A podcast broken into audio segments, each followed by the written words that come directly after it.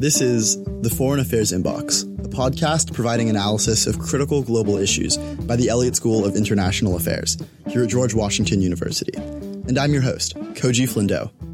To kick things off, I guess, the first broad question is just who are the Uyghurs and can you describe their situation? The Uyghurs are a minority in the People's Republic of China. Percentage wise, they're a very small percentage of the Chinese population, but they number at least 10 million, maybe closer to 11 million inside China. And plus, there's a significant uh, population of Uyghurs across the border in the, the Central Asian states of Kazakhstan and Kyrgyzstan in particular.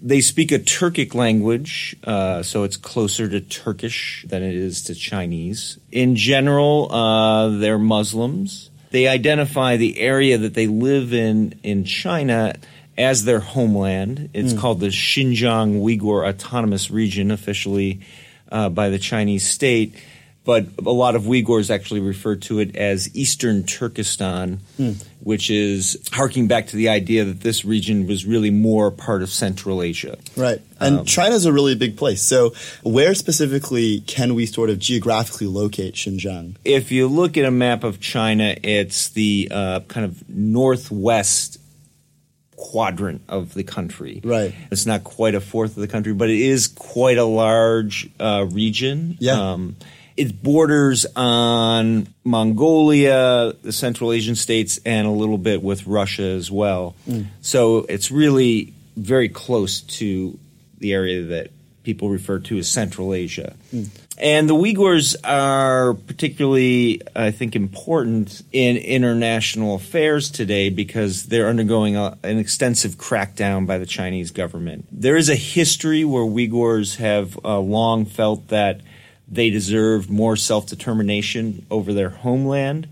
The Chinese state has been very direct in suggesting that this region has always been part of China and the Uyghurs are not indigenous to this region. And uh, how far back does that conflict over territorial integrity and independence go? Uh, I would say it. You really need to begin in the mid 18th century. I usually tell my students that I don't believe in ancient history because if you go much further back than that, there's not a lot of strong evidence about what people lived where and sure. so on. In fact, there wasn't really a Chinese state even in the middle 18th century. It was the Qing Empire, which was uh, led by Manchus, and they were the first state based in China that really absorbed the territory that Uyghurs view as their homeland going back centuries, there have been interaction between Chinese states in that region, but in the modern sense, it really becomes a part of China in the 1750s. Mm throughout the period where the Qing dynasty ruled the area, there was periodic revolts against Qing rule. Mm. And then when the modern Chinese nation state first emerged in 1911, it became a part officially of modern China. Right. In the early 20th century, there were two, in particular, two large revolts that were uh, spearheaded by Uyghurs, included other Central Asian peoples living in the region, and uh, they established two short term nation states uh, right. that were independent from China uh, in parts of that region. So, can you bring us back to the present then and how mm-hmm. those sort of historical claims relate to what's going on now? Yeah, well, so I think a, a major turning point in the Uyghurs' recent history was after 9 11 yeah. and the attacks on the United States, the beginning of the global war on terror. Within six weeks of those attacks, the Chinese government put out a white paper that was uh, claiming that they faced a serious terrorist threat from Uyghurs and that this was financed by Al Qaeda and was uh, included basically all of the Uyghur activists abroad outside of China. And this was important because it was a very sudden shift from former former uh, policies in China that were uh, viewing Uyghurs as potential separatists. Once they became branded as terrorists, that began to change the situation significantly. And how did how did that sort of process of labeling and casting Uyghurs as terrorists play out on the ground? Well, you know, initially there wasn't a lot of difference in Chinese state policy because uh, throughout the 1990s there have been campaigns to crush Uyghur separatism. Um, so any kind of passive expressions by Uyghurs of the idea that they should have independence were um, punished quite severely at that time. So initially, the real change was just the discourse. Instead of separatists, they were now terrorists. But with time, um, my research has shown that characterizing this group as, as terrorists uh, began to really exclude them from society writ large. Mm. It created kind of an ethnic profile of these people as potentially dangerous to everyone else. Mm. And, and that process has been somewhat gradual since 2001. And to some degree, I've argued that it has pushed a lot of Uyghurs to become actually more militant. Because in 2001, when the Chinese state made claims that there was an organized Uyghur terrorist group abroad that was planning attacks and had had planned attacks throughout the 1990s, that was not really an accurate statement at all. There mm. was not really any sort of organized um, insurgency of Uyghurs in the 1990s. And there really wasn't throughout the first decade of the war on terror.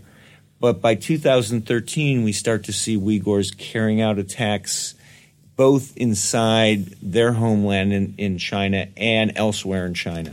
So, what about Chinese policy created that shift from you know the 90s and 2001 until 2013 where we see active perhaps resistance to the Chinese state at a level that we didn't see before how did Chinese policy create that is you mm-hmm. argue well, I, I mean, I think one aspect is the war on terror uh, is kind of implicitly targeting an ideology of some sort, although it's not very well expressed by those who um, are fighting against it it's assumed that there's a radical Islamic tendency which becomes something that can be classified as cultural values of a whole group of people. So, what you saw in the um, mid to uh, later 2000s, we saw, uh, among other things, the Chinese state really targeting Uyghur culture, Uyghur language, dress, in particular anything that entailed expressions of Islam, whether the person was religious or not, like wearing beards, wearing headscarves. Um, the Chinese state was trying to discourage that at all lengths. And I think that that really uh, hit the Uyghur community hard. Mm.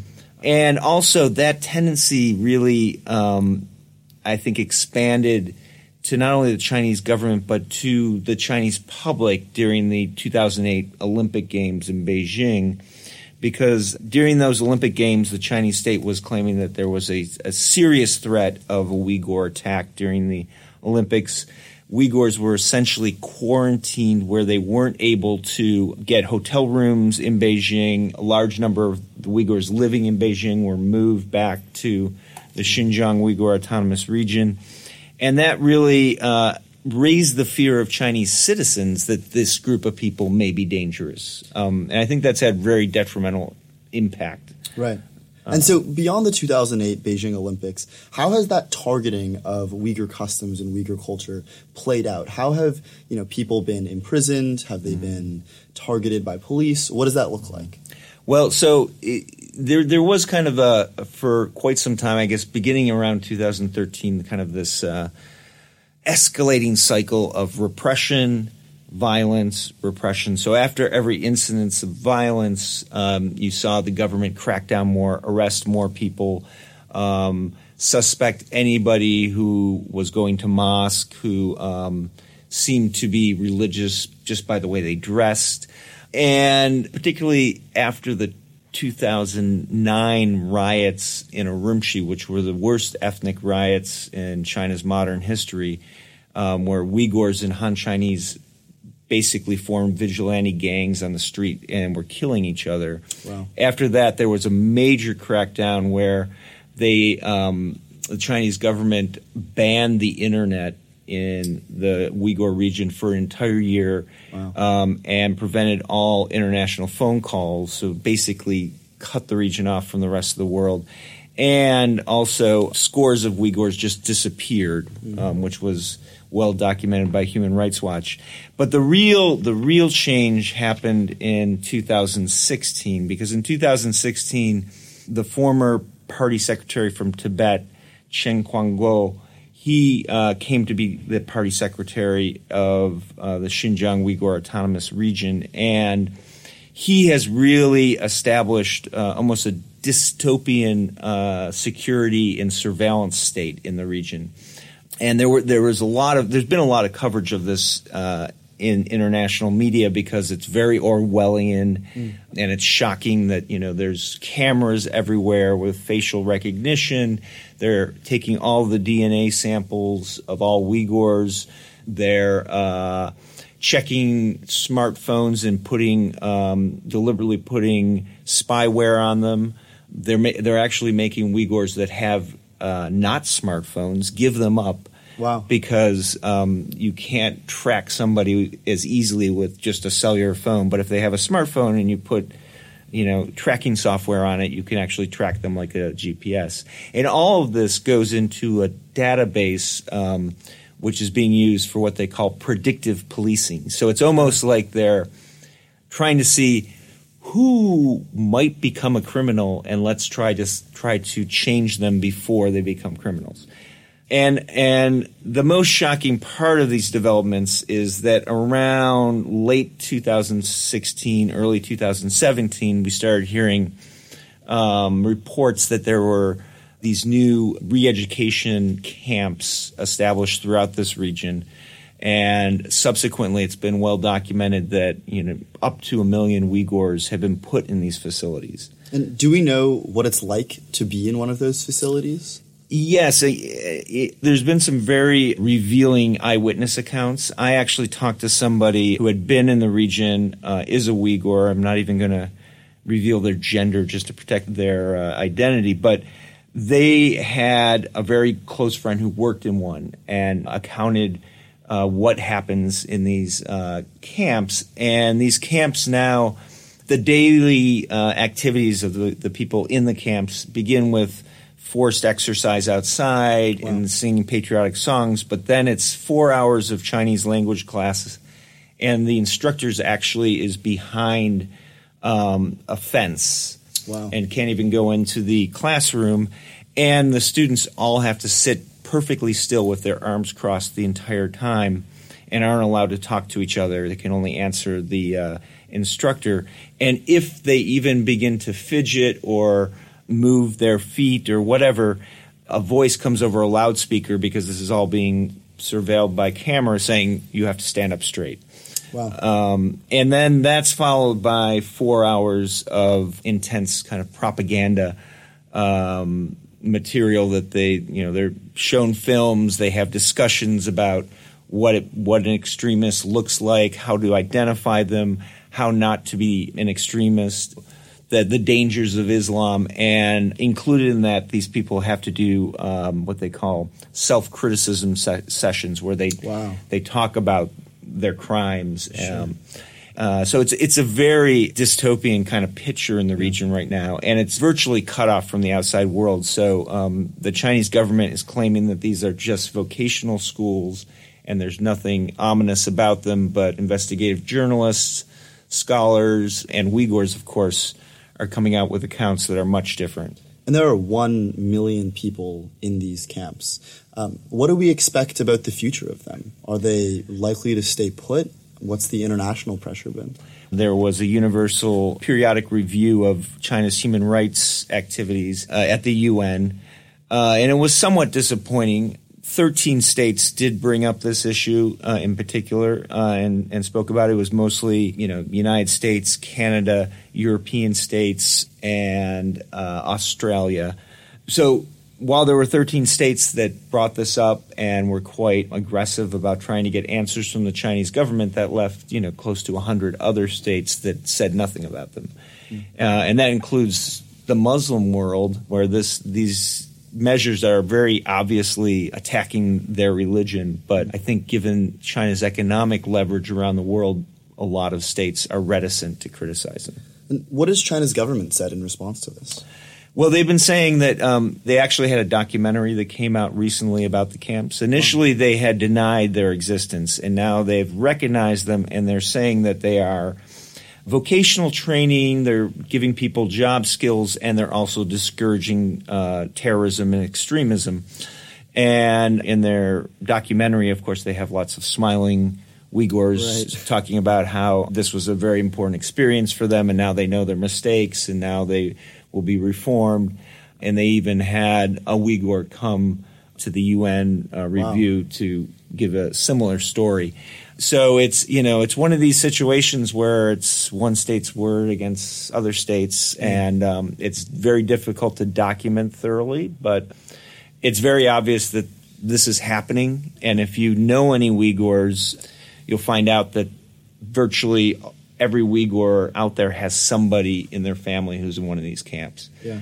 One very concrete thing I've seen is I've had uh, communications from Uyghur students studying in the United States, and these are people who are not by any stretch of the imagination political. They're very torn about what to do because one of the th- one of the criteria that often lends to people being put into camps is if they've been abroad or if they have family members abroad. So as their student visas run out, they're afraid to go back to China. Their family's telling them not to go back to China, and yet they also don't necessarily want to uh, declare asylum. One, because they may want to go back to their homeland and, their families, and two, because they're worried that if they do that, their families um, might get more and more pressure Yeah. inside China. So it, it's a very um, it's a very sad situation uh, right now for Uyghurs both in China and abroad. Yeah, so China's put up these camps. There's been more resistance from the Uyghurs, as you argue, and people are afraid to go back. And yet China hasn't backed down. So, how does this situation resolve itself? Well, so that's a really good question. I mean, I think in some ways, China, uh, the Chinese state, you know, really wants to completely pacify this region and more or less erase the Uyghur dominance of the region culturally, linguistically, and so on. So there's a couple different things that might happen. Uh, right now, I think you know the the fear of going to a camp is ensuring that any Uyghurs outside the camps are uh, essentially trying to be very loyal to the state, um, trying to speak Chinese as much as they can, not speak Uyghur, not uh, go to mosque, not be religious Right. in any way, uh, and integrate themselves as much as possible. But one has to believe that when if they allow people out of these camps, they're going to be quite angry. So it's unclear if the Chinese state is going to keep them there um, indefinitely Yeah. as kind of a warning sign, or whether they're going to also try to start moving some of the Uyghurs out of there into other parts of China and mixing them uh, with other nationalities, and in particular Han Chinese. So there was a report just today out of an official Chinese newspaper that they were going to uh, relocate 160,000 Wow. farmers and herders from poor areas of the Xinjiang Uyghur Autonomous Region and put them in cities and tourist areas. So, you know, there's already been some movement towards trying to relocate populations, and it's possible that we may see that more.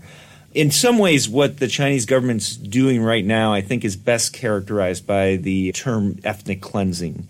However, it's it's a very new kind of ethnic cleansing. I would I would argue, or a unique form of it, because that term comes from Yugoslavia Yugoslavia during the uh, Civil War, where different nationalities were trying to remove other nationalities from territory, so cleansing the territory. At the moment, the Chinese state doesn't seem to be doing that, but they certainly seem to be trying to cleanse Uyghurs of their Uyghurness, or at least those attributes of their Uyghurness that um, the state is worried about. And I think in the future, it's a strong possibility that it could become kind of a more standard form of ethnic cleansing where they try to move them out of that territory altogether. You've been listening to the Foreign Affairs Inbox from the Elliott School of International Affairs. If you liked what you listened to today, make sure to hit subscribe, rate and review the show wherever you get your podcasts, and tell a friend. Our show is produced by Dave Haft. Our editor is Christina Wan, and thanks to the public affairs team, Robin Kahn and Colette Kent, for their collaboration.